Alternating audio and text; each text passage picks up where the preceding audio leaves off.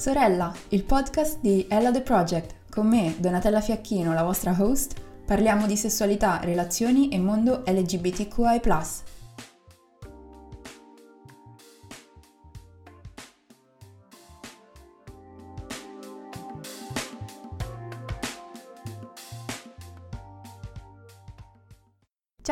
In questa puntata di Sorella parleremo di grassofobia, corpi grassi e sessualità. Come sempre non sono sola. Oggi con me c'è Bianca Maria Furci. Bianca Maria, ti va di presentarti a chi ci ascolta? Grazie mille per l'invito. Io mi chiamo Bianca Maria Furci e mm, mi definisco per comodità un'attivista.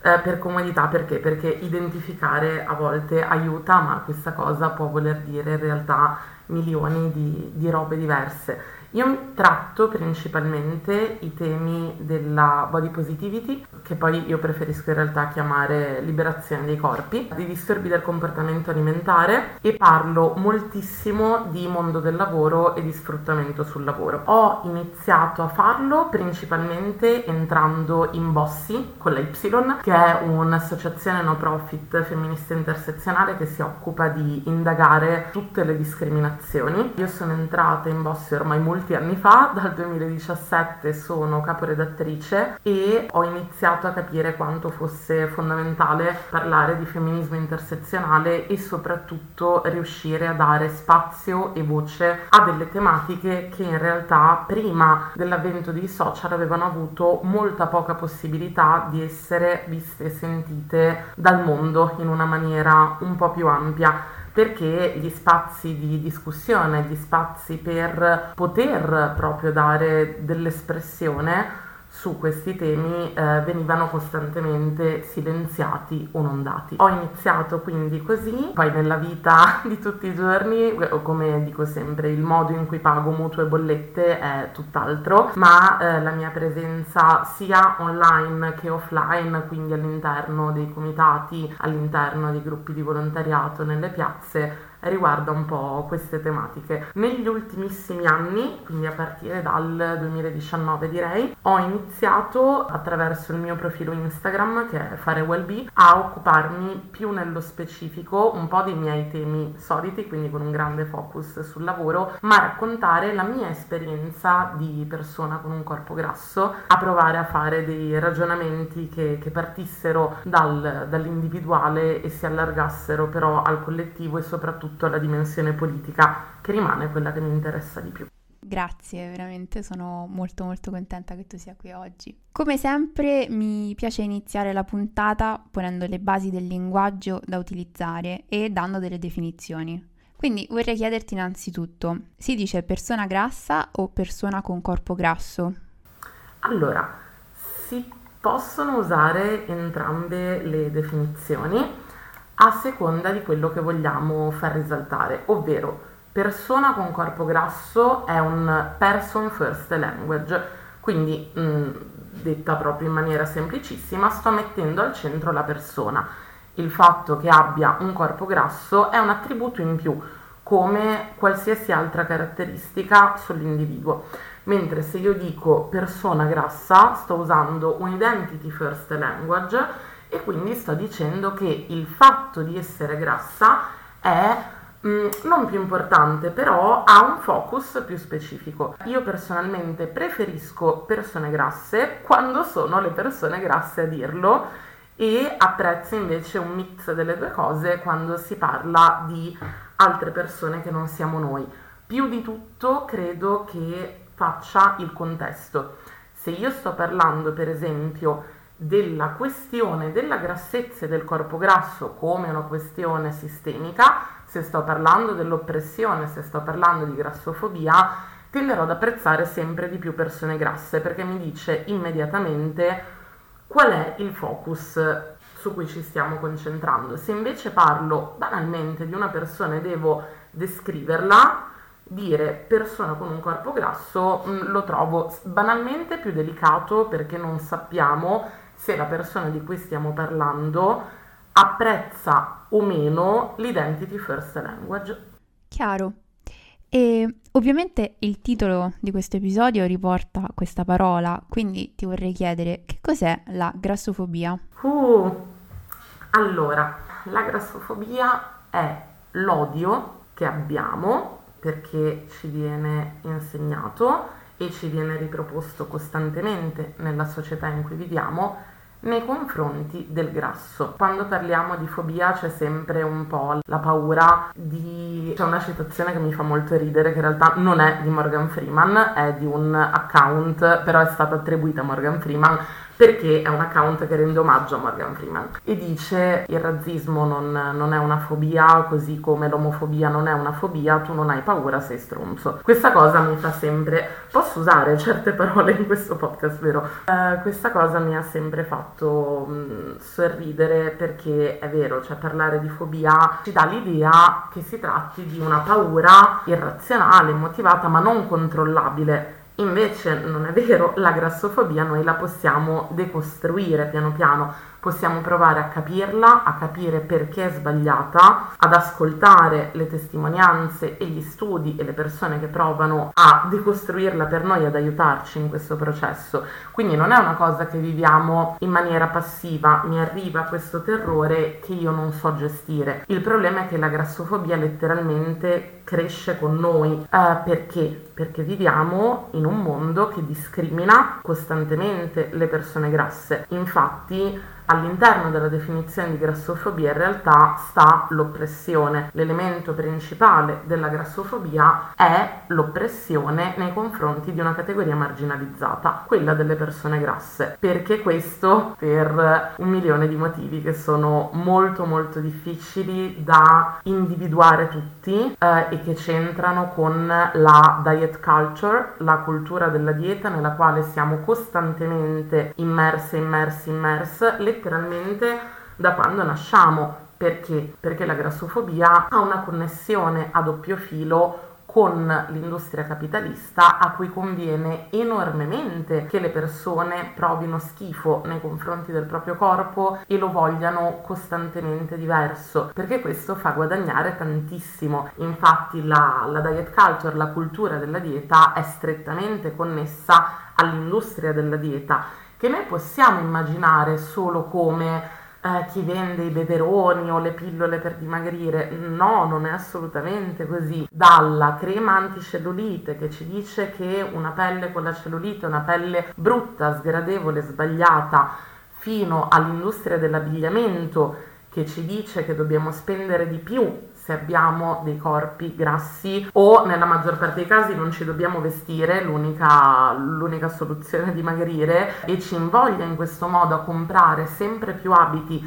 per dimostrare costantemente quanto siamo magre, magri, magre e che tipo di corpo possiamo aspirare ad avere, ecco, iniziamo a capire, passando poi per l'industria della GDO, del, del grande commercio alimentare, che ci offre costantemente nuovi prodotti a calorie zero, grassi zero. In realtà è un'industria enorme, veramente, veramente enorme. Quindi abbiamo veramente all'interno della grassofobia diverse tematiche, fra cui questa più collegata al capitalismo, una tematica fondamentale che è più strettamente in realtà connessa al controllo sui corpi delle donne, perché è vero che la grassofobia impatta sia su donne che su uomini, sia su persone assegnate alla nascita come donne o come uomini, ma in realtà la pressione estetica, il tipo di richiesta sociale estetica che viene fatta alle donne e alle persone socializzate come donne è molto maggiore e mh, mm, aggiungo questo proprio a livello storico che il controllo sul corpo femminile passando per la dieta, passando per la richiesta di un corpo magro aumenta e alimenta costantemente il controllo patriarcale sul corpo della donna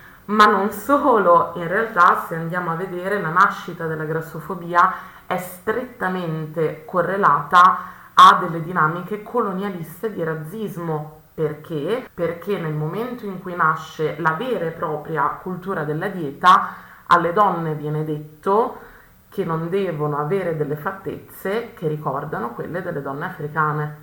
E questo nasce nell'Ottocento in pieno periodo colonialista letteralmente la, la fobia, che abbiamo detto è anche molto altro, però chiamiamola fobia per comodità, che abbiamo verso il grasso ci viene in pieno proprio da tutta la cultura etero-cis patriarcale, razzista e molte altre cose, fra cui abilista, in cui cresciamo. Lo so, non è una definizione eh, lineare né semplice, ma può essere un punto di partenza, vedere il quadro generale e dire wow, c'è tanta roba qua dentro. Sì, assolutamente, c'è veramente tantissima roba e una cosa che stavo pensando ascoltandoti è anche ci sono tante contraddizioni in tanti di questi aspetti, tipo il discorso della, dell'industria della bellezza, soprattutto forse negli ultimi anni, che da una parte ti dice sei bella così come sei, abbraccia i tuoi difetti, amati, però ti ami un po' di più se compri il mio prodotto. Quindi, cioè, è un po'. sono questi messaggi anche complicati da decifrare perché effettivamente ti viene detto tanto, troppo, tutto insieme. Però sì, sì, sì, hai, hai fatto un quadro veramente molto ampio ma completo, direi. Ci hai veramente dato una, una definizione utilissima. Poi io ammetto che conoscevo poco questo argomento e quindi mi sono andata ad informare un po' per preparare questo episodio. Nello specifico, alcune cose che ho letto nelle risorse che ho consultato, venivano identificate tre dimensioni della grassofobia, quella estetica, appunto, quella medica e quella morale. Abbiamo già parlato un po' appunto della, della parte estetica che ci impone il pensiero che un corpo grasso sia un corpo brutto. Dal punto di vista medico, la grassofobia medica, diciamo, definisce il corpo grasso come un corpo malato e dal punto di vista morale ci dice che le persone grasse non sono persone obbedienti, tendono all'eccesso e hanno un comportamento riprovevole. Inoltre ho poi anche letto una distinzione fra eh, grassofobia sistemica, che si manifesta ad esempio in politiche sanitarie discriminatorie, e grassofobia interiorizzata che ad esempio può innescare la paura di ingrassare, l'ansia riguardo al dimagrimento e il rifiuto del proprio corpo o del proprio corpo grasso. Questo ovviamente, diciamo, è teoria, però ti vorrei chiedere, hai altri esempi o delle considerazioni da fare su queste manifestazioni della grassofobia che ho citato e secondo te c'è qualcosa da aggiungere? Uh, ok, sono pronta. Uh, intanto, vabbè, io ci tengo di nuovo a dirti grazie per tutta questa preparazione, non, non è per niente scontata, sul serio. Detto questo, Takabanda, partiamo. Allora, qua dentro c'è di tutto, veramente di tutto. Partirei, ma per, per, un interesse mio, anche per una rabbia mia, francamente, da quella che è la, la dimensione più medica e che è strettamente connessa al giudizio morale. Allora, dobbiamo mettere delle basi condivise. La salute è una questione personale. La salute è una questione che riguarda la persona e questo molto spesso viene davvero largamente frainteso quando si parla di liberazione dei corpi, body positivity piuttosto che fat acceptance. Sembra quasi che tutte le persone che fanno parte di questi movimenti o che condividono, appoggiano le idee di questi movimenti siano contro la scienza, siano contro eh, delle, delle, definizioni mediche. In realtà la questione è davvero molto molto più complessa di così. Anzitutto perché i bias grassofobici all'interno del mondo medico sono enormi e non è ancora purtroppo arrivato il momento eh, nel, nel, mondo accademico e nel mondo medico di, pre- di avere una presa di coscienza un po' più ampia. Ci sono persone che lo fanno e lo fanno con eh, un lavoro veramente encomiabile. Purtroppo non è ancora arrivato il momento della vera presa di coscienza e in cui capire quali sono stati tutti gli errori commessi nei confronti proprio della considerazione del corpo grasso. Il continuo paragonare corpo grasso a un corpo irrimediabilmente malato, a un corpo da curare, oltre a essere una prospettiva veramente molto molto abilista, ormai è stato provato che non è una prospettiva onesta, non è una prospettiva intellettualmente e eh, a livello medico onesta Qua finiscono però le mie dissertazioni sul tema per una semplice ragione. Io non sono una medica, io non ho eh, studiato materie eh, medico-sanitarie, eh, riporto solo le, eh, le, parole, le considerazioni di persone che invece negli ultimi anni hanno portato avanti un lavoro veramente instancabile per iniziare a demolire piano piano questo, questo primo assioma, cioè quello che il corpo grasso è sempre un corpo malato ed è sempre un corpo che va curato. Non è vero. Un giorno spero vicino sapremo in maniera più chiara in che modo questo è vero? Un giorno avremo degli strumenti migliori. Per ora il mondo sanitario è veramente troppo, troppo, troppo infarcito di bias grassofobici. Ok, e questa la chiudiamo qua. Eh, tra l'altro, essendo una cosa di cui ho parlato pubblicamente, io lo dico mh, ormai negli ultimi mesi con una serenità enorme. Io eh, nel 2022 a maggio mi sono sottoposta a un intervento di chirurgia bariatrica, nello specifico la sleeve gastrectomy, che è una chirurgia che porta al dimagrimento. Mi sono chiesta molto a lungo quanto questo bisogno fosse mio, quanto avessi valutato in totale trasparenza con me stessa le mie necessità e quanto invece fosse un bisogno dato da una grassofobia interiorizzata, dato appunto da un, un, terrore per il grasso. Finalmente sono molto serena a riguardo e sono giunta alla conclusione che dire anche che la salute è una cosa nostra personale e che quando capiamo, quando sappiamo e quando è vero che abbiamo un problema di salute possiamo scegliere liberamente come porre rimedio e come agire, è una cosa che mi fa sentire molto libera e paradossalmente a me l'ha data la lotta per la liberazione dei corpi. Io prima non avrei mai avuto questa consapevolezza di me, prima non avrei mai accettato di poter dire con estrema mh, mm, sincerità e trasparenza, ok, ci sono delle problematiche ma mie, individuali, personali, legati a un, un, accumulo ponderale, nel mio caso sbagliato, nel mio caso tra l'altro quindi strettamente legato alla mia storia, ai disturbi alimentari, a tante cose, e ok, posso scegliere uh, di, di fare qualcosa per il mio benessere, per la mia salute. E questo davvero gli strumenti per arrivare a questa conclusione a me li ha dati la body positivity. Io non li avrei avuti prima se mai avessi preso questa decisione 5 anni fa, 6 anni fa, 10 anni fa, non ne parliamo neanche, ero ancora in disturbi alimentari, sarebbe stata dettata da una richiesta esterna e da un'imposizione esterna e dall'enorme grassofobia interiorizzata che purtroppo accompagna la vita di molte persone con corpi grassi. Quindi è, è una liberazione in tutti i sensi, ma la salute viene strumentalizzata e usata costantemente contro le persone grasse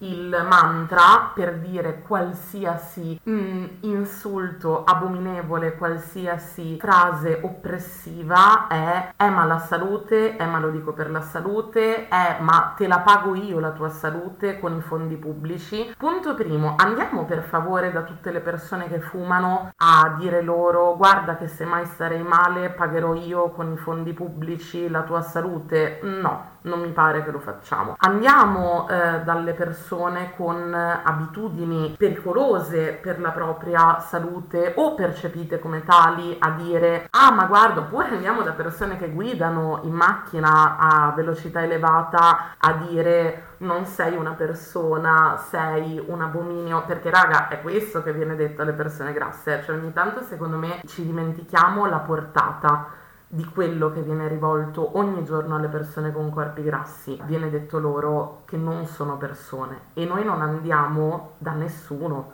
a dire tu non sei una persona perché perché sono preoccupato per la tua salute, ma figurati, ma quando mai? Tra l'altro, se le persone che scelgono di dire cose estremamente gravi rivolte all'indirizzo di qualcun altro, in, in teoria per la loro salute o comunque utilizzando la giustificazione, eh ma lo dico per la tua salute, fossero realmente interessate alla salute della persona con cui stanno parlando, si preoccuperebbero anche della loro salute mentale. Questa è una cosa che io non mi stanco mai, mai, mai, mai, mai di dire. Moltissime persone che ho incontrato nel corso della mia vita, soprattutto nei miei percorsi terapeutici, per l'uscita dei disturbi del comportamento alimentare, avevano come concausa nello scatenarsi del disturbo, non è mai una causa univoca, questo ci tengo a dirlo, sarebbe scorretto proprio scientificamente, ma è una concausa i commenti grassofobici delle persone intorno a loro.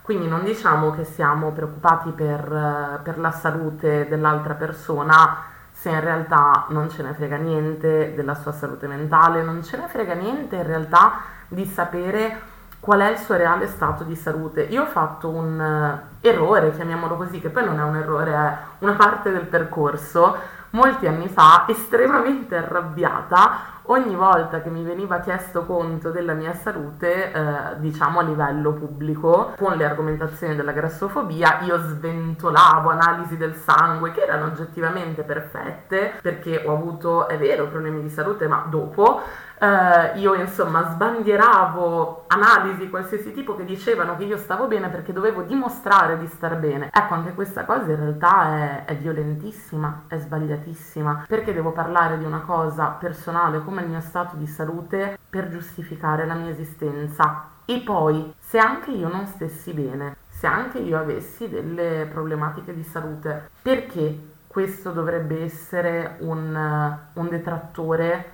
per il modo in cui scelgo di gestire la mia vita e il mio corpo. Perché dovrebbe riguardare le altre persone?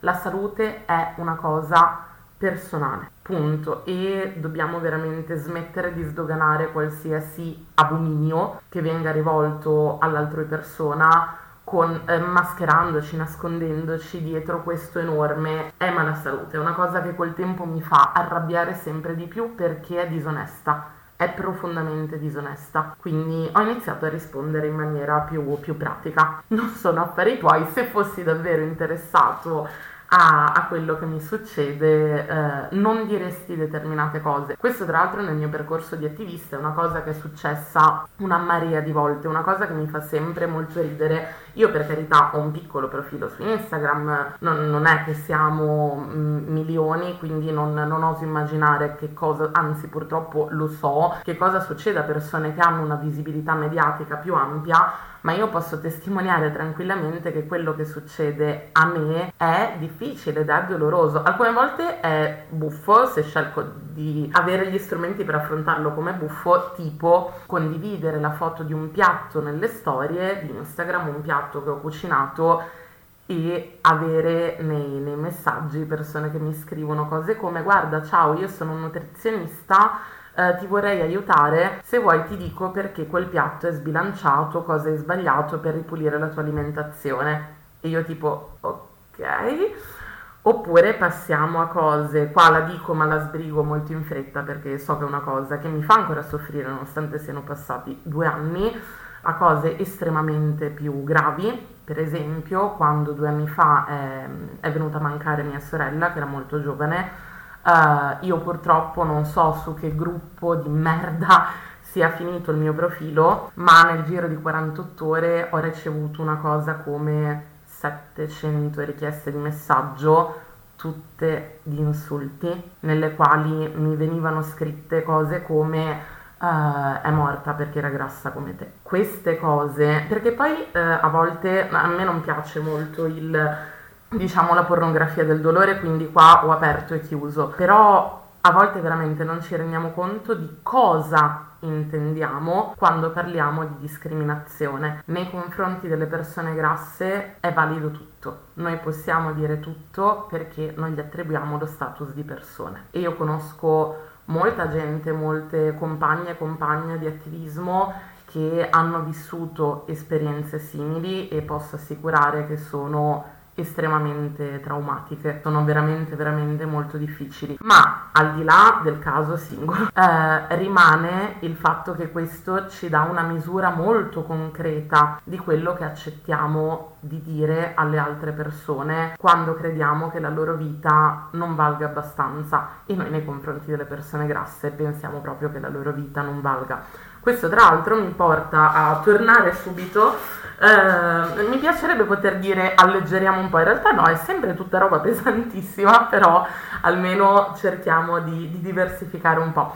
Mi porta subito a quello che in realtà è la, la dimensione dell'oppressione sistemica, perché l'oppressione sistemica, cioè un'oppressione che riguarda tutti gli ambiti, una discriminazione che riguarda tutti gli ambiti della vita di una persona, riguarda davvero tutti gli ambiti della vita di una persona. Nel, ora abbiamo parlato di mondo online, ma parlando di mondo offline, mondo fisico diciamo, eh, noi lo vediamo in tantissime cose alle quali a volte non, non si dà peso, non, non ci si fa caso. Esempio classicone che io faccio sempre di nuovo perché l'esperienza personale ci può servire e come per ragionare sul problema generale, a me è capitato l'anno scorso proprio eh, con estrema rabbia, con estremo livore e mm, non mi vergogno di dirlo, anche con un po' di vergogna proprio per la situazione, di non essere eh, ammessa a un volo. Per chi non lo sapesse, le persone con corpi grassi, soprattutto questo non riguarda tanto le persone small fat, diciamo quelle che si avvicinano di più al, al corpo conforme, riguarda le persone eh, large fat e infini fat che diciamo sono le più grasse. Questa è una scala che eh, ci aiuta perché non va a taglia ma va a discriminazione subita. Si chiama spettro della grassezza, io lo trovo estremamente utile. Io prima di operarmi ho, ho avuto per diversi anni un corpo infini fat, che diciamo è lo, lo stadio più avanzato eh, di discriminazione grassofobica. Le persone con corpi molto grassi, quindi dicevamo, devono prenotare e pagare due voli in due posti, scusate, per un volo. E già qua potremmo dire bella discriminazione classista anche perché se in realtà viaggiassero, mi è capitato, cioè mi è capitato no perché non avevo i soldi, però ho provato, ci stavo, se viaggiassero in prima classe questo problema non ci sarebbe, perché i posti in prima classe sono talmente più larghi che anche il mio corpo, che in quel momento era eh, in fat, ci stava serenamente. Quindi, vabbè, partiamo dal principio. Già le persone grasse devono eh, ordinare e pagare due posti, poi alcune compagnie aeree ti dicono eh ma facciamo lo sconto sul secondo posto sì, vabbè, anziché pagare a prezzo pieno paghi il 75%, rimane il fatto che sto pagando quasi il doppio per un servizio eh, che non viene erogato perché, per, mm, diciamocelo chiaramente, perché creare qualche posto in più un pochino più largo all'interno di un aereo toglie la possibilità di avere tantissimi posti molto stretti e quindi toglie guadagno. Torniamo sempre alla logica del profitto comunque. Eh, oltre a questo devi pregare che le compagnie aeree abbiano sull'aereo la, la prolunga per la cintura di sicurezza. Sono obbligate le compagnie aeree ad averla? Sì. Sono obbligati tutti gli aerei ad averla? No. Quindi se tu sei su un volo che non ha la prolunga, che è esattamente quello che è successo a me, ti viene impedito di volare. Se non è una discriminazione questa, se non è una mancanza di accesso, e questo in realtà vale per tantissime mh, discriminazioni sistemiche eh, di architettonica, di eh, intrattenimento, di tante cose alle quali spessissimo noi davvero non pensiamo. I posti di alcuni cinema che sono talmente stretti che anche mio marito, che è un uomo con un corpo molto magro, eh, ha riscontrato veramente diversi problemi ogni tanto in alcune sale eh, e tra l'altro piano piano col tempo, stando come negli ultimi nove anni, anche lui ha allenato l'occhio a queste cose, perché è normale in realtà non vederle quando non si vivono. Una delle cose che mi rende più felice in assoluto è che col passare del tempo, per esempio le, le persone mie amiche, le persone che, che mi sono più vicine, hanno smesso di propormi di andare in locali che avessero solo sedie con i braccioli molto leggere, molto strette, perché mi avevano vista in difficoltà e non c'era stato bisogno di parlare, questa è la fortuna di avere a che fare con persone vicine, amiche, e a un certo punto hanno sviluppato anche loro quest'occhio, ma magari sono persone mh, mm, molto magre oppure con corpi assolutamente conformi che non hanno mh, mm, assolutamente conformi dal punto di vista appunto della, della grassezza e della magrezza che non hanno mai pensato, non si sono mai trovate nella situazione di dire aspetta, ma questa sedia nel localino in centro fatta di paglia intrecciata da monaci trappisti del peso specifico di una piuma larga 35 cm. È davvero accessibile per tutti i corpi. Ecco, imparare anche queste piccole cose in realtà può, può aiutare moltissimo la, la, vita delle persone che abbiamo vicino, ma ovviamente non può bastare. E qua torno al sempiterno discorso eh,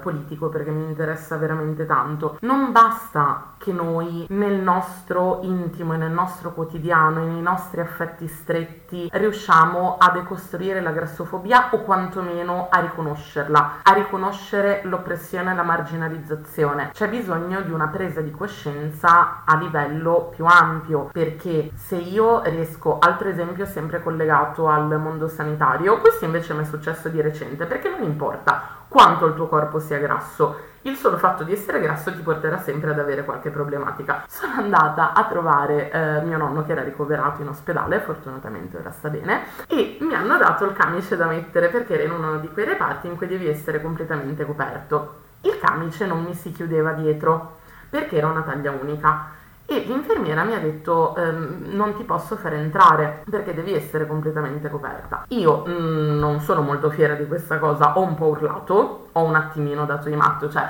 era il primo dell'anno, c'era mio nonno ricoverato, ero molto in angoscia, non, non si tiene mai conto eh, secondo me anche dello stato emotivo della persona. Eh, dopo aver urlato un po' mi sono scusata per aver urlato, ma le ho spiegato che era letteralmente un accesso alla mia possibilità di stare vicino a un paziente che aveva bisogno. Era completamente illogico. Fortunatamente ha capito e mi è venuta incontro e mi ha fatto entrare lo stesso, ma ho continuato a chiedermi, e se una persona avesse preso male questa cosa e non avesse avuto gli strumenti proprio anche interiori o di linguaggio o di capacità espressiva positiva per spiegarsi se si fosse fatta prendere da, dall'angoscia, dall'ansia, dalla tristezza, dal giudizio per il solo fatto di non essere entrata in quel camice, cosa avrebbe fatto? Avrebbe rinunciato a una visita con un familiare? A una visita che in certi reparti, diciamolo, può essere anche l'ultima?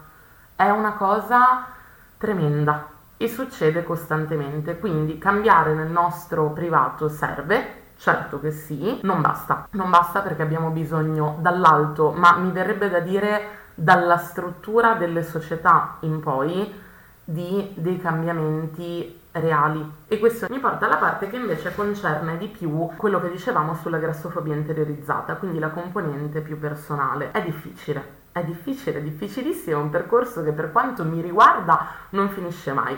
Ogni tanto mi dico sono arrivata, sono a posto, come sto bene con me stessa e poi mi dico anche subito dopo sì ma non basta. Il fatto che io possa arrivare a un buon rapporto con me stessa, con il mio corpo, con la mia grassezza, con il mio corpo grasso, a rivendicarlo con orgoglio, non smette di far succedere le cose intorno a me, non smetterà di far accadere episodi continui di grassofobia, non smetterà di farmi scontrare con le persone, le famose persone di cui prima, le persone che dicono cose abominevoli perché credono di averne il diritto, non smetterà di far accadere cose come delle vere e proprie limitazioni alla mia salute, al mio benessere, alla mia vita. Cioè, cavolo, mi è successo addirittura quando mi sono operata a, a maggio di avere dei problemi con le strutture medico-sanitarie in un ospedale pensato solo per persone in finifet. È ridicolo, è assurdo perché tant'è comunque la colpa del grasso è personale.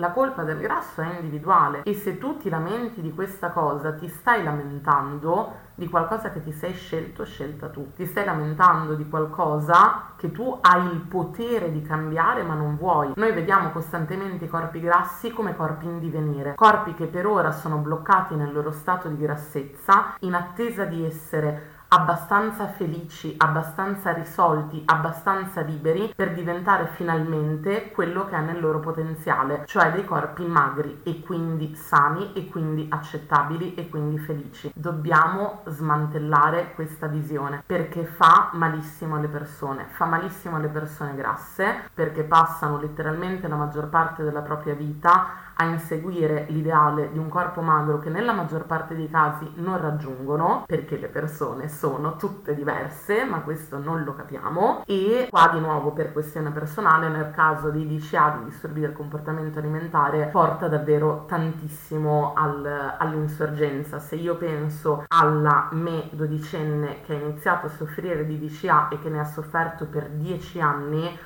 io so benissimo che una delle motivazioni maggiori erano i commenti continui che ho ricevuto praticamente dalla nascita. Io ho sempre avuto un corpo grasso sulla mia grassezza, sul mio grasso. Io so, io riconosco grazie alla terapia, grazie ai percorsi, però io riesco a riconoscere assolutamente il principio di tutto nel fatto che mi venissero rivolti degli epiteti che non, non sto qua a ripetere ora perché li trovo veramente altamente triggeranti e non mi piace, uh, continuamente, ogni giorno della mia vita.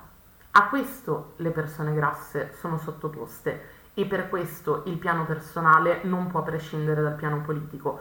Quando ci si sofferma solo sul piano personale succedeva quello che, a cui accennavi tu prima, che tra l'altro è giustissimo, hai proprio individuato la, la, componente perfetta. Quando dicevi ma io non riesco a capire alcune delle contraddizioni per esempio del mondo dell'industria della cosmesi e dell'abbigliamento che negli ultimi anni ti dicono vai benissimo così, sei bellissima così, sei perfetta così ma puoi arrivarci solo grazie al mio prodotto Ecco, tutto, tutto, ritorna qui in realtà. Nel momento in cui il movimento body positivity è stato privato e svuotato della sua componente politica, che era la componente della lotta per la liberazione di tutti i corpi, è diventato un devi imparare ad amarti, devi imparare ad accettarti, devi imparare a piacerti per quello che sei. Quindi una componente completamente individualista, che quindi non cambia le cose, perché se io cambio il modo in cui mi percepisco, capisco ma il mondo rimane uguale, per me non cambia niente. E i brand hanno capito a un certo punto che questa cosa era estremamente conveniente per loro, dopo aver ripetuto per più o meno 60 anni, perché noi abbiamo le prime eh, riviste di moda con questo tipo di linguaggio intorno agli anni 30-40, quindi diciamo più di 60 anni. Dopo aver ripetuto quindi per questo periodo di tempo alle persone che facevano schifo, che dovevano cambiare, che erano brutte, immonde e che non si dovevano piacere, a un certo punto l'industria della, della moda, della cosmesi, rivolta principalmente alle donne, anche agli uomini, uh, ha detto no aspetta non è l'atteggiamento giusto, possiamo sfruttare una nuova moda, quella delle persone che devono amarsi. In questo modo i brand, il profitto, la logica capitalista si infiltra nei movimenti body positivity all'interno dell'ideologia, chiamiamola così, body positive, ne prende il significato completamente svuotato di ogni componente comunitaria e collettiva e decide di appiccicarci sopra un prezzo. Ok, hai parlato adesso queste, quest'ultimissima parte del, diciamo, seconda metà del Novecento, abbiamo parlato un attimo di questo termine body positivity. Io volevo chiederti, per capire meglio, qual è il rapporto tra body positivity e fat acceptance? Sono la stessa cosa? Allora, la body positivity origina dalla fat acceptance. Questa è una cosa che spesso si tende a non dire perché eh, conviene svuotare completamente tutti i nostri discorsi del focus sul corpo grasso. In realtà succede questo. Nel 1967 un gruppo di persone eh, con corpi grassi negli Stati Uniti si riunisce si riunisce sotto il nome di Movimento Fat Acceptance per il riconoscimento della dignità delle persone grasse. Erano persone che avevano iniziato a, a intravedere qual era il problema dell'oppressione sistemica dietro al corpo grasso, della marginalizzazione, della discriminazione e chiedevano semplicemente alla società un riconoscimento più equo. Chiedevano di essere riconosciute come persone con dei corpi che non erano da compatire, giudicare, curare, eh, rinchiudere, ma che esistevano e che bisognava farsene una ragione. Il movimento prende immediatamente piega in tutti gli Stati Uniti e poi arriva circa un decennio dopo eh, in Europa e purtroppo un po' più tardi in Italia e eh, parte proprio come movimento per la liberazione dei corpi, che infatti è un termine di cui io mi approprio spesso perché mm, mi piace particolarmente. Ha una connotazione fortemente politica, parla molto poco in realtà delle esperienze personali eh, con, con, il proprio corpo, parla più che altro dis- delle discriminazioni subite, quindi proprio dell'aspetto più sistemico. Con il passare del tempo, dal movimento Fat Acceptance, si origina il movimento della body positivity, che invece ha un focus un po' più incentrato sulla persona, su quello che la persona vive con se stessa, che da un lato io trovo molto utile, molto positivo, perché finalmente dà gli strumenti alle persone, proprio anche gli strumenti di parole, di linguaggio, per spiegare perché si sentano male con se stesse, da dove derivi questo malessere, per individuare le cause esterne del proprio dolore e porta parallelamente avanti però una battaglia per il riconoscimento della legittimità di tutti i corpi. Praticamente ogni corpo esiste e può esistere così e merita di esistere. Questo è quello che entrambi i movimenti dicono. Cosa succede però in questo passaggio? Un po' di caos, a parer mio, ovvero mi ricollego immediatamente a quello che ho appena finito di dire. Nel momento in cui i brand e quindi eh, tu- tutta l'industria capitalista capisce che c'è una nuova fetta di mercato, ovvero quella delle persone che vogliono amarsi e non odiarsi, vogliono riuscire ad amarsi, questo messaggio inizia a essere diluito, anacquato e si perde moltissimo quella componente iniziale del fat.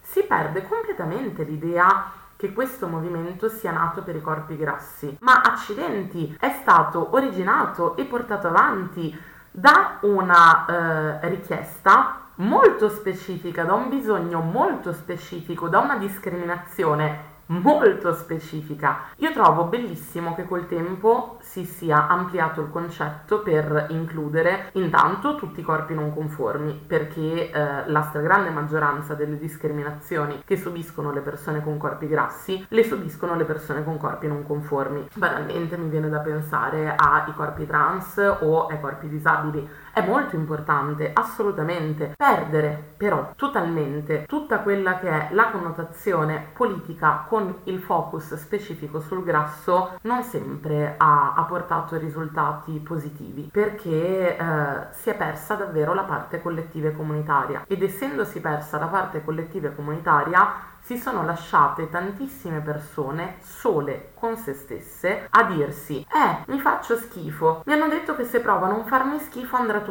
meglio. Ora compro queste cose per provare a farmi un po' meno schifo. Dai forse mi faccio meno schifo ma la mia vita non è cambiata. La mia vita non è cambiata perché perché il nostro piano individuale non può in alcun modo sostituire quello che ci succede nella società. E finché non cambiamo la società non possiamo pensare di aver raggiunto nessun risultato traguardo per quanto mi riguarda. Chiaro, grazie per aver specificato questa, questa, differenza, questo rapporto tra questi due concetti che sono diversi, però devo dire alle volte nei media mainstream che non conoscono effettivamente questi argomenti davvero vengono utilizzati quasi come dei sinonimi. E quindi appunto per questo ti ho chiesto di, di, chiarire. Invece, di che cosa parliamo quando parliamo di body neutrality? Allora, eh, la body neutrality, mh, mm, anch'essa parte, origina un po' da fat acceptance e body positivity, cerca di ripulire e depurare la body positivity dalla componente, potremmo dire, di positivismo tossico, dalla componente quindi che dice alla persona devi avere un rapporto positivo con il tuo corpo, se non arrivi ad avere un rapporto positivo con il tuo corpo evidentemente il problema è tuo, non hai decostruito abbastanza, non hai lavorato abbastanza per amarti, per piacerti, per avere un rapporto migliore col tuo corpo. La body neutrality entra a gamba tesa in questa discussione e ci dà una risposta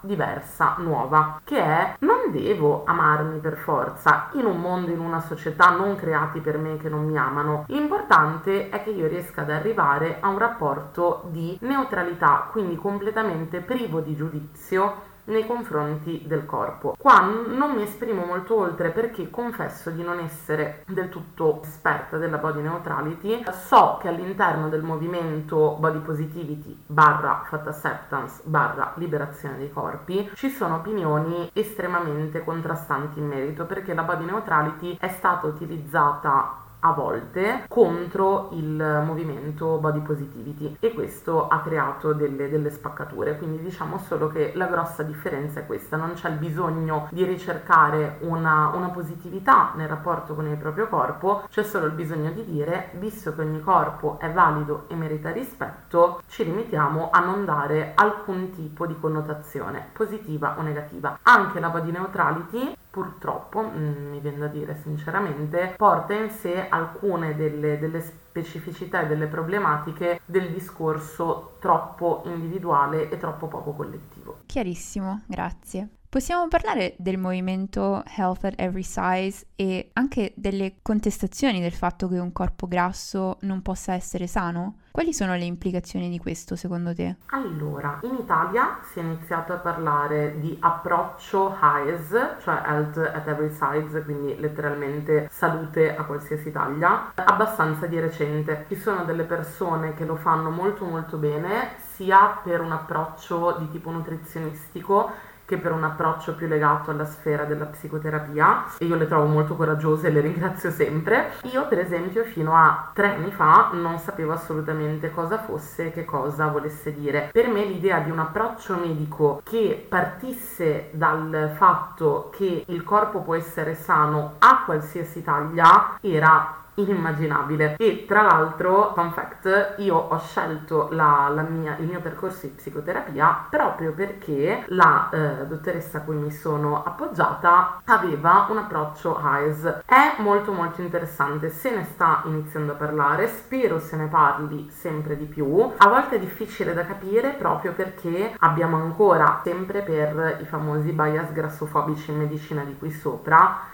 l'idea che determinati corpi non possano essere sani oppure che eh, determinati corpi in automatico si nutrano in maniera sbagliata, in maniera errata per la loro salute. Questo non, non è assolutamente vero, però fa parte di tutte quelle credenze e convinzioni che piano piano piano piano speriamo di smantellare. Immaginare la persona con un corpo grasso sempre e solo come una persona eh, che mangia in quantità quantità smodata e in qualità, a parte che non mi piace definire i cibi buoni o cattivi, anche questa è una roba eh, che ha molto a che fare con la grassofobia, però diciamo alimenti di una qualità bassa, proprio qualità nutrizionale bassa, è un pregiudizio. E fa parte di tutti quei pregiudizi e stereotipi di cui parlavi anche tu prima che riguardano la persona che ci dicono per esempio che una persona con un corpo grasso è necessariamente anche una persona pigra, svogliata. In realtà vengono dette cose molto più gravi che tra l'altro ci vengono riproposte continuamente nei media. Ci viene detto che si tratta di persone sporche o si tratta di persone fallite, fra mille virgolette. Anche qui la, la società classista è felicissima di queste definizioni. Tutto quello che riguarda la salute fa parte di questi pregiudizi e di questi stereotipi. Io spero che l'approccio, il metodo AES prenda sempre più piede per riuscire a sostituirli con informazioni più veritiere e più oneste. Come sempre qui a Sorella parliamo di relazioni, di amore e di sessualità e come dico sempre della sessualità si fa esperienza anche attraverso il corpo, il proprio e quello delle altre persone. La sessualità è quindi strettamente legata alle idee che noi abbiamo di corpo, della sua funzionalità, della sua bellezza e anche delle sue performance. Volevo citare alcuni studi che riguardano la percezione e la soddisfazione nei confronti del proprio corpo e la correlazione con la sessualità. Ad esempio da alcuni studi di sessuologia psicologia si evince un rapporto inversamente proporzionale tra il peso delle persone intervistate e la soddisfazione sessuale riportata. Da questi studi emerge infatti che la soddisfazione aumenta in caso di perdita di peso e che con una funzionalità sessuale intatta in assenza di patologie, l'immagine corporea e la soddisfazione con il proprio corpo e con il proprio peso hanno un effetto sull'appagamento sessuale e la percezione della qualità relazionale fra partner. I ricercatori coinvolti in questi studi concludono che i livelli di soddisfazione sessuale e relazionale non siano in realtà causati dal peso in sé per sé, ma dal condizionamento sociale che riceviamo riguardo appunto agli standard di bellezza e di magrezza, che a loro volta influenzano la sicurezza di sé e dunque la capacità di vivere una sessualità libera e soddisfacente. Al di là delle statistiche e della ricerca, in che modo secondo te la grassofobia si insinua all'interno delle relazioni romantiche e sessuali? Prima risposta così proprio di getto in tantissimi modi e tantissimo. Io lo trovo anche molto comprensibile se pensiamo che quello che ci viene detto di noi, anche quando non ci viene detto direttamente su di noi, ha enormi ripercussioni sul modo che abbiamo di vederci. Quindi se i corpi come i nostri vengono costantemente osteggiati dal mondo in cui viviamo, a un certo punto questo messaggio passa e, e, penetra. Peraltro la tematica, la sfera sessuale, essendo appunto una tematica fortemente legata al corpo, patisce e subisce un po' di tutti quei condizionamenti che sono legati ai corpi. Io direi che è proprio un, un filo diretto perché il condizionamento che io ricevo, la, la, risposta della società che mi fa da specchio che io ricevo sul mio corpo diventa direttamente una concezione che ho io del mio corpo nella sfera sessuale. Io non metto in dubbio che gli studi riportino un appagamento sessuale eh, inversamente proporzionale all'aumentare del peso perché la maggior parte purtroppo per grassofobia interiorizzata che non è una colpa, cioè è, è normale che ci sia me delle persone con corpi grassi vivono molto male il loro corpo e quindi immaginare di essere viste, visti in una sfera intima nella quale noi immaginiamo il giudizio sul corpo sempre come estremamente alto è avvilente da morire, fa, fa una paura allucinante, quindi sì c'è una, una stretta correlazione. Sì, e riguardo alla rappresentazione, ne abbiamo già parlato un po', abbiamo accennato anche alla rappresentazione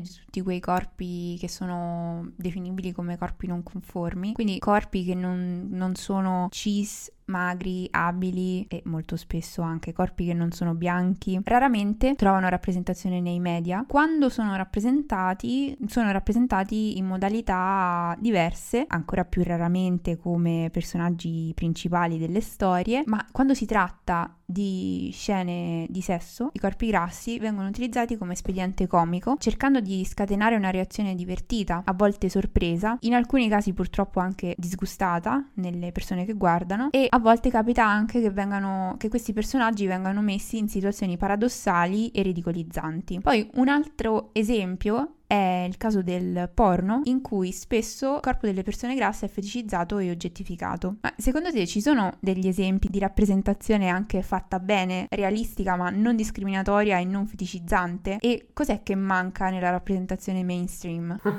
allora, questo è un argomento che mi interessa molto perché quando voglio trattare tematiche più leggere mi concentro sulla rappresentazione dei corpi grassi nei prodotti audiovisivi, in particolare nelle serie tv. Se posso essere del tutto sincera a costo di suonare eccessivamente critica. Io non ho mai trovato fino ad oggi una rappresentazione che considerassi completamente corretta perché la maggior parte delle serie tv ancora e anche dei film sdoganano la grassofobia come se non fosse una problematica avere della grassofobia all'interno dei propri prodotti eh, utilizzano ancora del, delle battute, dei trope, dei momenti comici incentrati sulla derisione del corpo grasso che potevamo trovare accettabili, no, non li potevamo trovare accettabili, ma trovavamo accettabili perché non avevamo gli strumenti per capirlo negli anni 90. Eh, a oggi è veramente impensabile e una cosa che mi intristisce sempre molto, ammetto, sono i momenti in cui guardo serie tv a cui sono molto affezionata, quei film mi succede meno perché riesco a essere più critica. Con le serie tv invece io sono molto per le, le serie tv comfort, quelle quelle che proprio sono una coccola per staccare un po' la testa. Sui film vado più eh, sul tosso, fra virgolette, cioè nel senso mi piacciono anche film un po' più impegnati. Io sulle serie sono sempre un po' più leggera, fra mille virgolette, senza voler dare giudizio anche sulle serie. Quello che mi capita puntualmente è sto guardando una serie tv che mi piace anche che mi piace molto, e sbam, arriva il momento grassofobia folle. Mi è successo, vorrei dire sempre, allora mi è successo di recente e ne ho parlato perché mi ha fatta veramente molto molto arrabbiare. Lo non ho mai in italiano comunque, c'è su Netflix che è una serie molto carina, che si presenta tra l'altro, poi tra l'altro mh, da quello che ho letto non lo è del tutto, ma si presenta come molto attenta alla rappresentazione delle diversità, eccetera, eccetera, eccetera. Ecco, in una serie così, quindi una serie pensata per un pubblico giovane, che affronta tematiche moderne, si è ben pensato di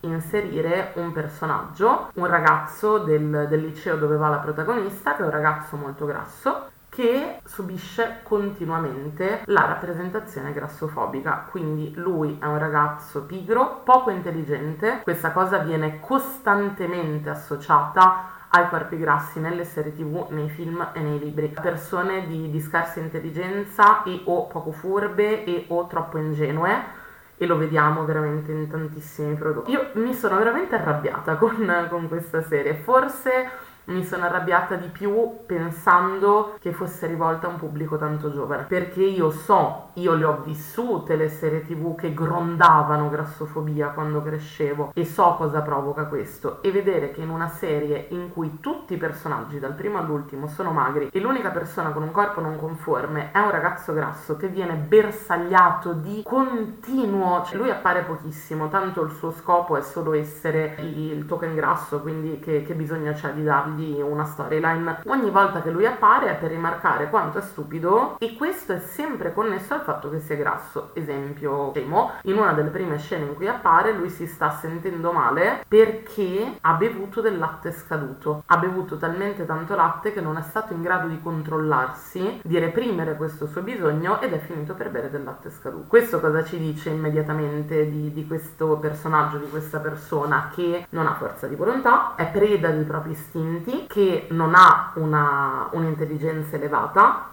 perché a noi viene da dire ovviamente ah, ah nessuna persona berrebbe mai del latte scaduto sapendolo e che è un, un pasticcione. E nel corso delle, delle, stagioni e delle puntate ogni volta che lui appare appare per questo motivo per fare disastri per essere goffo maldestro sgradevole eh, a livello caratteriale. E mi ha fatto arrabbiare veramente veramente tanto. E anche in uh, Gilmore Girls una mamma per amica. Uh, allora una mamma per amica ha tutti i problemi del mondo, io metto sempre le mani avanti, però me piace tanto perché è proprio una di quelle famose serie che mi, mi confortano era una serie fortemente grassofobica vent'anni fa, non so perché mi ero aspettata che ci fosse qualcosa di diverso. Ebbene, non c'è nulla di diverso. Le battute principali sono sempre in, in punch down verso le, le persone grasse. Questo succede veramente costantemente e anche quando non c'è della grassofobia talmente chiara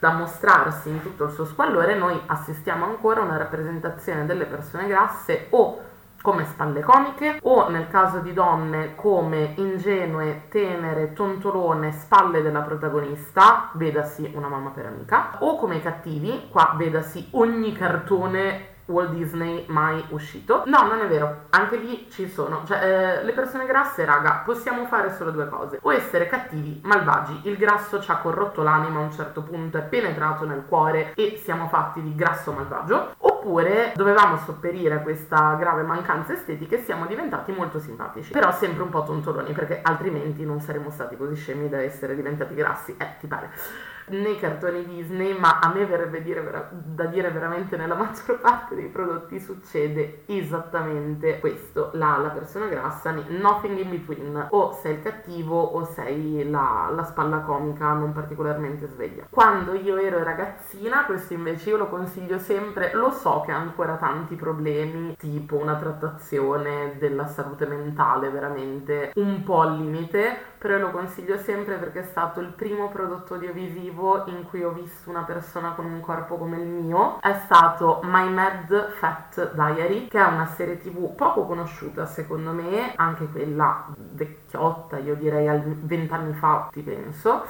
no, forse, vabbè, diciamo 15-20 anni, però mi piaceva tanto e raccontava proprio la storia di, di, una ragazza con un corpo grasso, con un corpo per gli standard dell'epoca, tra l'altro come rappresentazione veramente tanto grasso, eh, anche rispetto a quello che si vedeva normalmente che affronta la sua vita. È un prodotto che, che, mi ha dato tanto, devo essere sincera, riguardandolo con uno sguardo più consapevole, più maturo, con degli strumenti in più, dico ok, avevamo della strada da fare, ma banalmente, qua faccio uno spoiler sul finale, se volete saltate 10 secondi se volete vederlo, eh, banalmente il fatto che lei alla fine non dimagrisca, che la sua felicità non sia perdere del peso, ma sia imparare a conoscersi, è stupendo.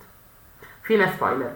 Una cosa che sto apprezzando sempre, sempre, sempre, sempre di più è vedere dei prodotti non incentrati sulla grassofobia, quindi dove il focus non è ciao ti sto dando un personaggio grasso così provo a fare della rappresentazione, ma è ciao sto creando un prodotto che parla di qualsiasi cosa, dal fantasy al thriller a Don Matteo, veramente a qualsiasi cosa e visto che riconosco che le persone grasse esistono nel mondo e che possono essere varie, ti metto dei personaggi grassi, proprio come metto qualsiasi altro tipo di rappresentazione. Ammetto che attualmente in questo proprio momento sono i prodotti che apprezzo di più, quando io non mi aspetto eh, per esempio c'è una serie a centro, non mi ricordo come si chiama, è una serie molto buffa che parla di un tizio che uh, scopre di avere dei poteri da Dio, da nuovo messia. È comica, è super carina. Entrambi i protagonisti sono eh, due persone con corpi grassi, ma questa cosa non incide, non viene mai menzionata perché non è importante ai fini della trama.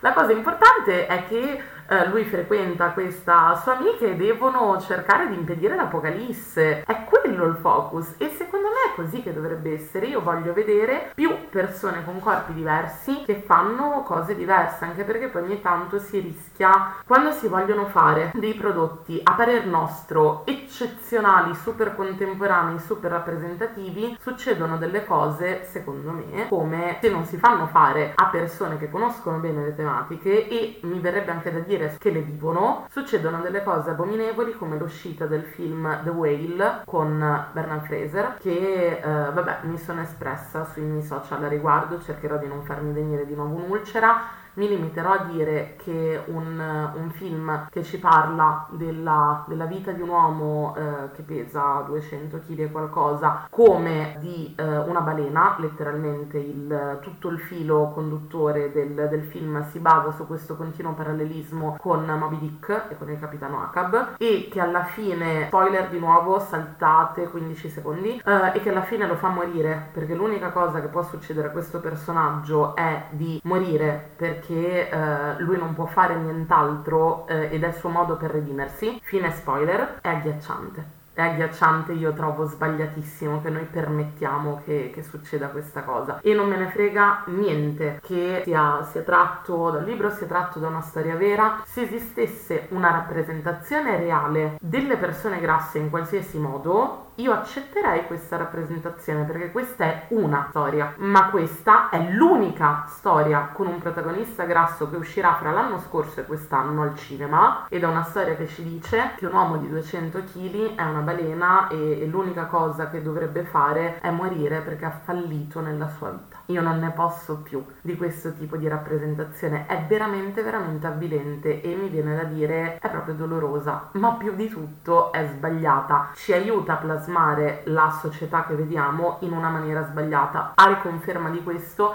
quali sono stati i commenti quando è stato annunciato il film a dicembre, direi novembre-dicembre del 2022, comunque quando ci sono stati i primi approfondimenti sul film?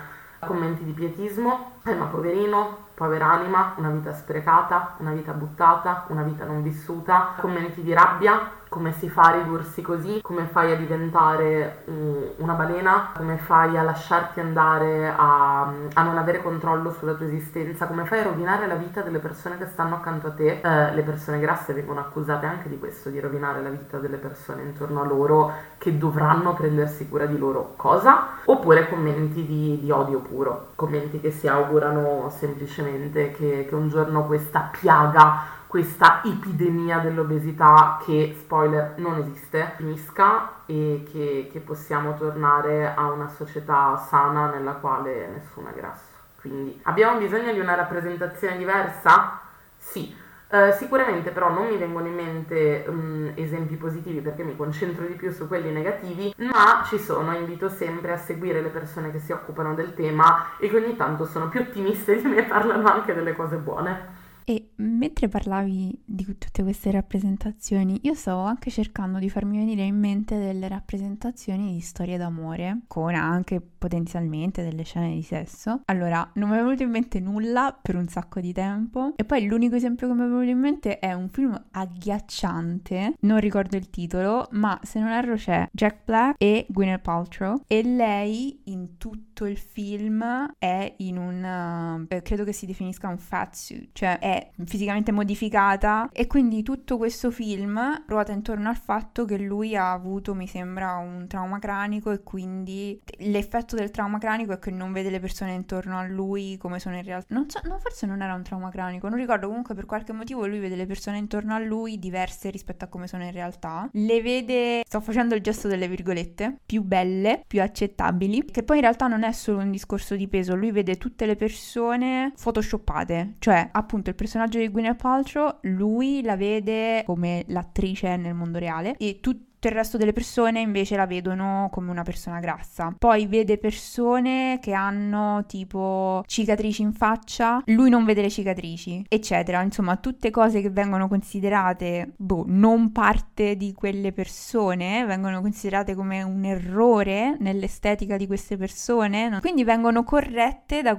suo, da questa sua situazione. E lì infatti appunto c'erano delle scene, degli inizi di scene di, di sesso tra loro due, di nuovo ridicolizzazione, delle robe proprio da, da cinepanettone. Però ecco, a parte quello non mi veniva in mente nient'altro. No, a me qualche scena viene in mente, ma sono davvero tutte molto molto problematiche, insistono tantissimo sulla non des- a, a livello di scene sessuali, dicevo sulla non desiderabilità del corpo grasso oppure sul fetish del corpo grasso. Ci sono in realtà molti film e moltissimo contenuto pornografico basato proprio sull'idea che una, un interesse sessuale per il corpo grasso possa essere solo morboso e di tipo feticizzante, non il massimo. Ecco. No, immagino. Poi soprattutto lo ripeto praticamente in ogni singolo episodio, ma dato che manca l'educazione sessuale in Italia, la maggior parte delle persone giovani conosce il sesso, ha i primi approcci, le prime informazioni sul sesso attraverso il porno, del quale non parla o al massimo ne parlano tra loro non avendo gli strumenti per capire, per approfondire il discorso, per fare delle distinzioni nelle cose che vedono e quindi apprendono anche determinate dinamiche, determinati stereotipi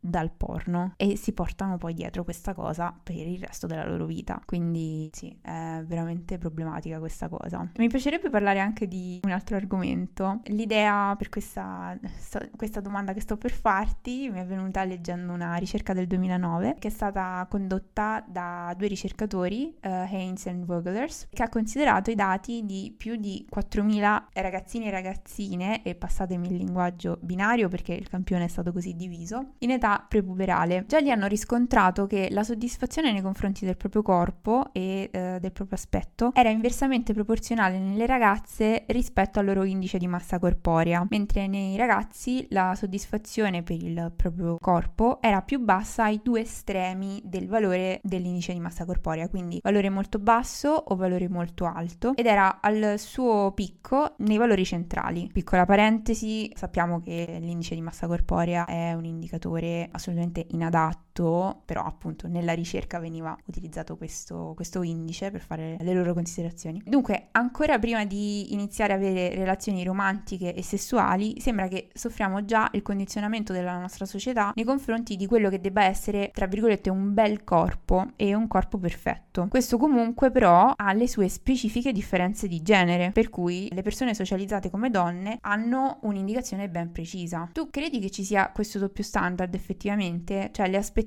nei confronti delle persone socializzate come donne sono veramente unidirezionali? Cioè sempre verso l'aspettativa che il corpo più è magro e più è bello? Uh, allora, um, in parte sì, io sono convinta sia per gli studi fatti che per l'esperienza mia e di altre persone che si occupano di queste tematiche e che parlano soprattutto con il proprio pubblico di riferimento, che spesso sono altre persone con corpi simili e molto spesso sono donne o persone socializzate come tali. Um, l'indicazione è sempre quella della magrezza, senza dimenticare però, perché io questo invece lo trovo molto importante, che non è l'unica indicazione, cioè non basta che un corpo, soprattutto un corpo femminile, sia magro per essere accettato barra accettabile. Il giudizio sui corpi, l'aspettativa sociale nei confronti dei corpi si ripercuote letteralmente su qualsiasi persona, con ogni tipo di corpo, perché la richiesta creata è irraggiungibile, è proprio stata fatta a tavolino. Leggete se vi va il mito della bellezza di Naomi Wolf perché è importantissimo per capire come sia stato creato a tavolino e quindi questo corpo aspirazionale, questo corpo verso il quale dovremo tendere è stato creato a tavolino per essere irraggiungibile. Punto. Il fatto che ogni persona si senta o possa sentirsi a disagio con il proprio corpo, in difetto nei confronti del proprio corpo, e le donne molto di più in, in, in proporzione molto maggiore,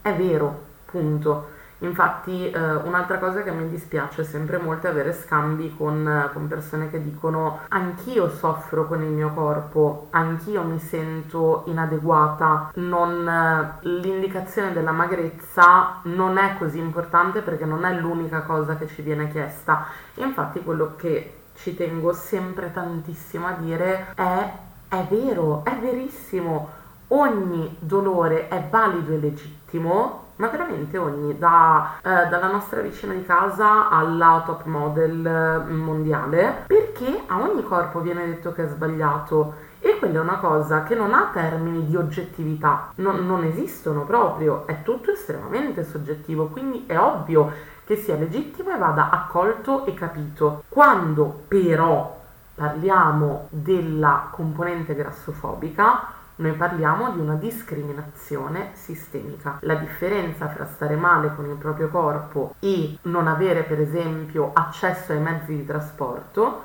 è la differenza che intercorre fra un'oppressione sociale, quella che viene riservata alle donne, e una discriminazione sistemica in questo caso quella che viene riservata alle donne grasse. Questa è la, la grossa distinzione secondo me. Uh, la pressione più forte sì, nei confronti delle donne la pressione è assolutamente più forte, è unidirezionale, SNI, uh, va verso la magrezza ma ripetiamolo, non basta assolutamente un corpo magro. Negli ultimi anni, per esempio, abbiamo assistito al susseguirsi di diversissimi modelli di corpo. C'era all'inizio degli anni 2000, lo ricordo sempre con terrore, dicono i giornali di moda che stia tornando di moda la moda heroin chic, quindi la moda eh, della, della ragazza che sembra più giovane dell'età che ha, è molto molto molto magra e non ha forme, uh, una moda pericolosissima, non sto neanche a dire per i milioni di motivi. Nel corso del tempo invece siamo andati verso una, una richiesta per un corpo più formoso, o meglio,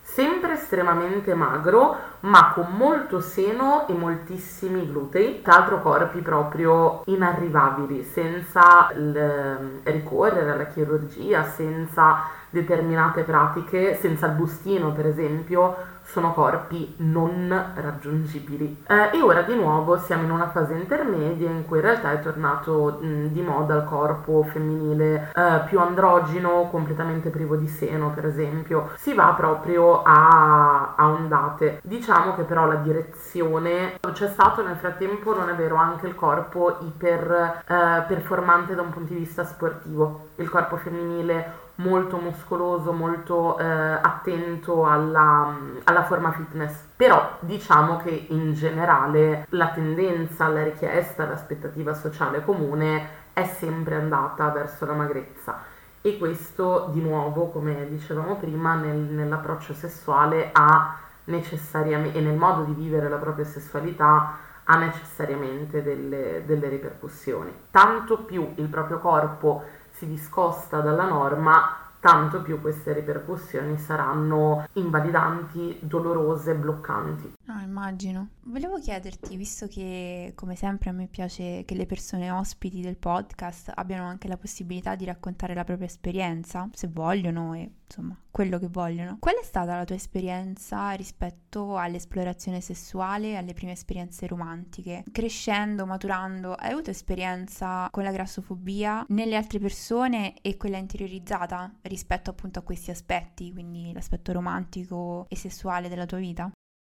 Sulle esperienze romantiche, partiamo da questo, devo essere sincera con gli alti e bassi di qualsiasi persona, ecco, eh, mi reputo fortunata, uso il termine fortunata non a caso, ma perché nel corso della mia vita mi è capitato di confrontarmi con tante altre donne grasse che invece avevano un tipo di esperienza molto diverso e molto più difficile e doloroso. Certo, crescere e approcciarsi ai rapporti, alle relazioni di di, di, tipo intimo barra romantico a seconda eh, delle, delle, inclinazioni e preferenze di ognuno. Non è facile quando hai un corpo che è costantemente oggetto di, eh, di giudizio e di schernimento, quello proprio non è semplice, è vero. Io ammetto di aver patito poco questa parte, ma invece l'approccio alla sessualità l'ho vissuto in maniera estremamente traumatica e difficile. Quando ero molto giovane io, si diceva, mamma mia, cioè se ci penso l'imbarazzo ancora adesso, mi raccomando, vai a letto, comunque fai attività sessuali di vario tipo con le ragazze grasse perché sentono di doverselo meritare e si impegnano di più. Era proprio una cosa che io ho sentito dire e peggio ancora mi sono sentita dire parecchie volte. Questa è una problematica enorme di cui si parla davvero troppo troppo poco. Io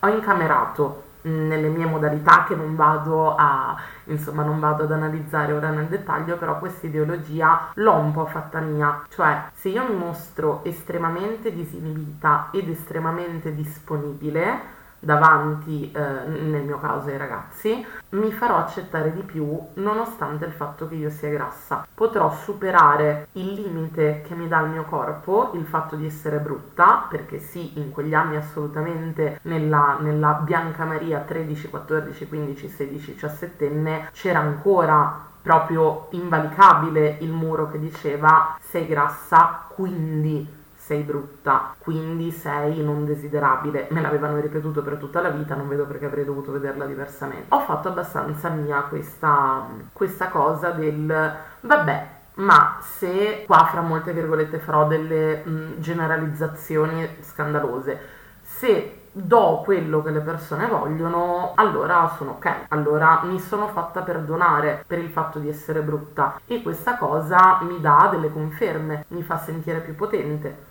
mi fa sentire meno impotente nel mio corpo e meno sbagliata, meno intrappolata nel mio corpo. Non credo di dover dire quanto sia pericoloso e in che tipo di situazioni possa mettere questo pensiero e soprattutto crescendo maturando, instaurando relazioni positive e sane, quanto guardare indietro sia difficile e molto molto doloroso. Ogni tanto mi capita proprio, eh, soprattutto quando ne parlo con, con mio marito. Mi sono sposata un paio di anni fa e la trovo una scelta per me, per la mia vita molto bella. Mi sembra tutto solo più felice di prima e basta noi siamo insieme da nove anni e nel corso di questi nove anni, caspita, se, se abbiamo parlato del, del, rapporto col mio corpo, figuriamoci quando ci siamo messi insieme, io soffrivo ancora di disturbi alimentari, quindi lui poverino si è beccato veramente tutto eh, tutti i miei ragionamenti, tutta la mia terapia, tutte le consapevolezze a cui sono arrivata con gli anni e tante tante volte eh,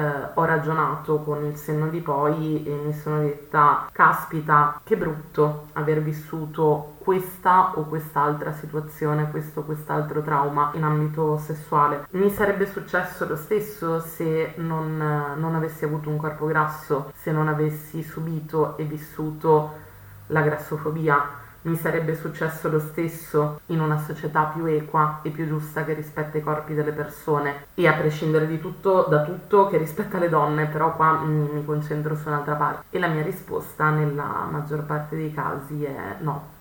No, assolutamente. Uh, sarei stata una persona con, con, molti meno traumi e con molto meno dolore da elaborare. Però io ho sempre la speranza, questa è una roba dal, dal musical di Hamilton, piantare un seme per un giardino che non vedrò mai. Ecco, per me un pochino quello che faccio, il, il motivo per cui ha senso parlare di cose anche che mi fanno molto molto male, che sono difficili, è che io non credo, dubito che vivrò mai in, una, in, un mondo senza grassofobia. Dubito fortemente che vedrò mai l'alba di un giorno di una società in cui la grassofobia non è imperante, ma spero tanto tanto tanto che invece un giorno un po' più in là ci sarà una, una generazione di, di giovanissime ragazze come sono stata io che si sveglierà in quel mondo diverso. E spero fortemente di aver potuto contribuire in minima, infinitesimale parte insieme a tutte le altre persone, insieme a te,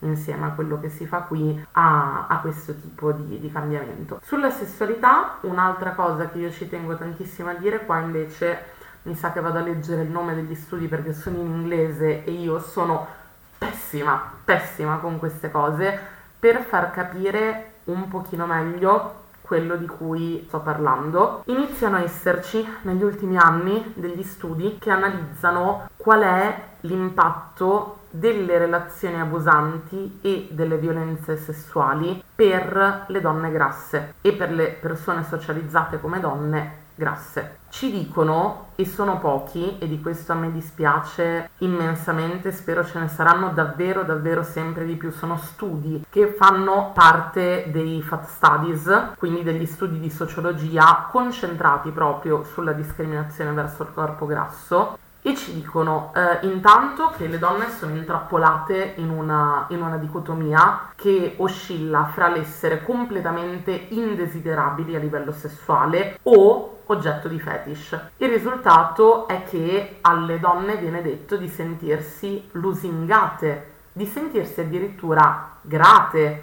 per le attenzioni sessuali che ricevono. A cosa porta questo? A cosa porta questo continuo ripetere eh, alle donne grasse che devono apprezzare le poche persone che mostrano interesse sessuale nei loro confronti, che sono molto molto più vittima delle violenze sessuali e di rimanere intrappolate in delle relazioni abusanti. E ci dicono ancora gli studi che le portano a denunciare molto meno, soprattutto quando subiscono violenza sessuale, perché, eh, perché hanno l'idea che verrebbero meno credute e peggio ancora perché questi studi ci dicono che non è una paura immotivata. Le donne grasse che denunciano violenze sessuali vengono credute meno, perché non si pensa che siano abbastanza desiderabili da subire una violenza. Questo ci dice molto, tra l'altro, del modo in cui la nostra società vede lo stupro e la violenza sessuale, non come una questione che ha solo a che fare con il potere, ma come una questione che ha a che fare con la bellezza il desiderio è una visione tutta sballata che abbiamo. Comunque, per approfondire, si trovano online, sono tutte fonti gratuite, sono in inglese, sono abbastanza comprensibili con un po' di impegno, un po' di traduttori vari. Uno è, io raga, lo leggo così, io ho una pronuncia inglese pessima, è uno dei miei enormi difetti, mi dispiace. Dico l'autrice che è Melissa Fabrizio e la, la fonte di, di, questi studi che io ho analizzato è Abundantly Invisible Fat Oppression as a Framework for Sexual Violence Against Women. Questo è uno e, ed è lo studio che insomma mi ha, mi ha sconvolto un po' di più, poi vabbè Ovviamente, come dicevamo prima, si parla anche spesso di esperienze personali, quindi è veramente impattante, è molto interessante però e ci dice che le, le, donne con corpi grassi spesso non denunciano per la paura fondata di non essere credute. E invece un altro studio molto interessante che va ad approfondire meglio questa cosa qui del denunciare meno per la paura di essere credute meno, eh, per la paura di ricevere oltre al victim blaming nei confronti eh, della vittima anche un, um, un giudizio nei confronti del corpo, anche dei commenti grassofobici di Alexandra M. Zidenberg e altri, Tipping the Skulls, Effects of Gender, Rape Myth Acceptance and Anti-Fat Attitudes on Judgments of Sexual Coercion Scenarios. Dicono più o meno entrambi la, le stesse cose, il primo si concentra di più sul fatto che non abbiamo abbastanza dati sulle violenze ricevute dalle donne grasse perché denunciano meno, ma quei pochi che abbiamo ci dicono che sono più facilmente vittime di violenza sessuale e di relazioni abusanti, il secondo ehm, ha proprio ricreato un, una situazione nella quale delle giurie sono chiamate a esprimere, finte giurie ovviamente, sono chiamate a esprimersi su casi di violenza e nei casi in cui la vittima è una donna grassa i giurati, che sono davvero molte persone, hanno dimostrato di essere meno inclini a credere alla loro versione e hanno dato come motivazione il fatto che non riescano a spiegarsi come una ragazza con un corpo grasso possa essere appetibile per una violenza. È un tema difficile ed è complesso, mi ha fatto molto piacere parlarne. Assolutamente, veramente molto molto complesso e grazie anche per aver citato gli, gli, studi, mentre ce ne parlavi li ho cercati subito, quindi li aggiungo anche come sempre nella descrizione dell'episodio. Come ultima domanda volevo chiederti, visto che appunto hai parlato del tuo percorso di studio, di attivismo e anche proprio la presa di coscienza riguardo alle tematiche della grassofobia, ad oggi che effetto hanno tutte queste cose sul tuo modo di vivere e di concepire la sessualità? È cambiato qualcosa? Sì, Uh, allora, fortunatamente nella, nella, relazione che sto vivendo ora, quella con mio marito, ho, ho sempre avuto l'enorme privilegio di, di, vivere una sessualità molto felice e molto libera. E questa è una cosa uh, per cui ringrazio sempre tanto perché per quello che pensavo di me stessa e del mio corpo riuscire a mettermi a mio agio talmente tanto da farmi vivere in maniera completamente felice uh, la sfera sessuale è un mezzo miracolo e sicuramente c'è entrata tanto la complicità, la possibilità di parlare di qualsiasi cosa, la possibilità di sentirmi capita e riconosciuta e vista probabilmente per la prima volta. Mi ha aiutato veramente veramente tanto. Ma in generale e credo sarebbe valso per, per ogni relazione anche non, non amorosa non affettiva di qualsiasi tipo invece crescere e maturare una consapevolezza di me e avere davvero degli strumenti per capire quello che succedeva intorno a me e da dove derivavano i pensieri intrusivi che avevano caratterizzato tutta la mia esistenza, mi ha proprio liberata, mi ha aiutata enormemente. Ecco, io sono uno di, di, quei casi, e siamo parecchi assolutamente, di persone che dicono è vero che io non sono costretta ad amarmi, è vero che eh, la, la body positivity in cui credo, il movimento in cui credo, non voglio che mi porti ad amarmi perché, l'abbiamo detto prima, non è quello il punto d'arrivo, non è quello l'importante. Però nel frattempo è successo. È stata una, una piacevolissima eh, sorpresa. Non avrei mai creduto, devo essere sincera, dopo una, una vita passata a odiare il mio corpo, odiare profondamente ogni centimetro della mia pelle, non avrei mai creduto di arrivare a un punto della mia esistenza in cui avrei detto, oh sai che c'è, sono in pace, sono proprio in pace. Questa visione per me per forza di cose, tranne ovviamente poi, raga, cioè ci sono tutte le specifiche individuali di cose proprie, preferenze proprie, però diciamo che in linea generale per me ha un riflesso diretto nella, nella sfera sessuale. Beh, io non posso che dirti di nuovo grazie, grazie per aver condiviso così tanto. Lo dico veramente in maniera onesta, mi sento più ricca dopo questo episodio quindi grazie davvero. Siamo alla fine dell'episodio, l'ultimissima domanda di rito è sempre le persone che ci stanno ascoltando su che piattaforme possono trovarti? Possono trovarmi su Instagram principalmente uh, con il nickname Farewell trattino basso BI oppure cercandomi come Bianca Maria Furci mi trovano. E invece con i miei articoli su Proud Travelers che è un'associazione che si occupa di turismo sostenibile in cui parlo del corpo grasso in relazione al viaggio è un progetto che mi piace molto e su Bossi l'organizzazione della realtà di cui faccio parte eh, perché oltre ad essere caporedattrice ogni tanto mi ricordo anche di scrivere dei pezzi. Bene grazie grazie Bianca Maria e grazie a chi ci ha ascoltato ascoltato fino a qui e ci sentiamo nel prossimo episodio. Grazie a te e grazie a chi ha sentito. Ciao!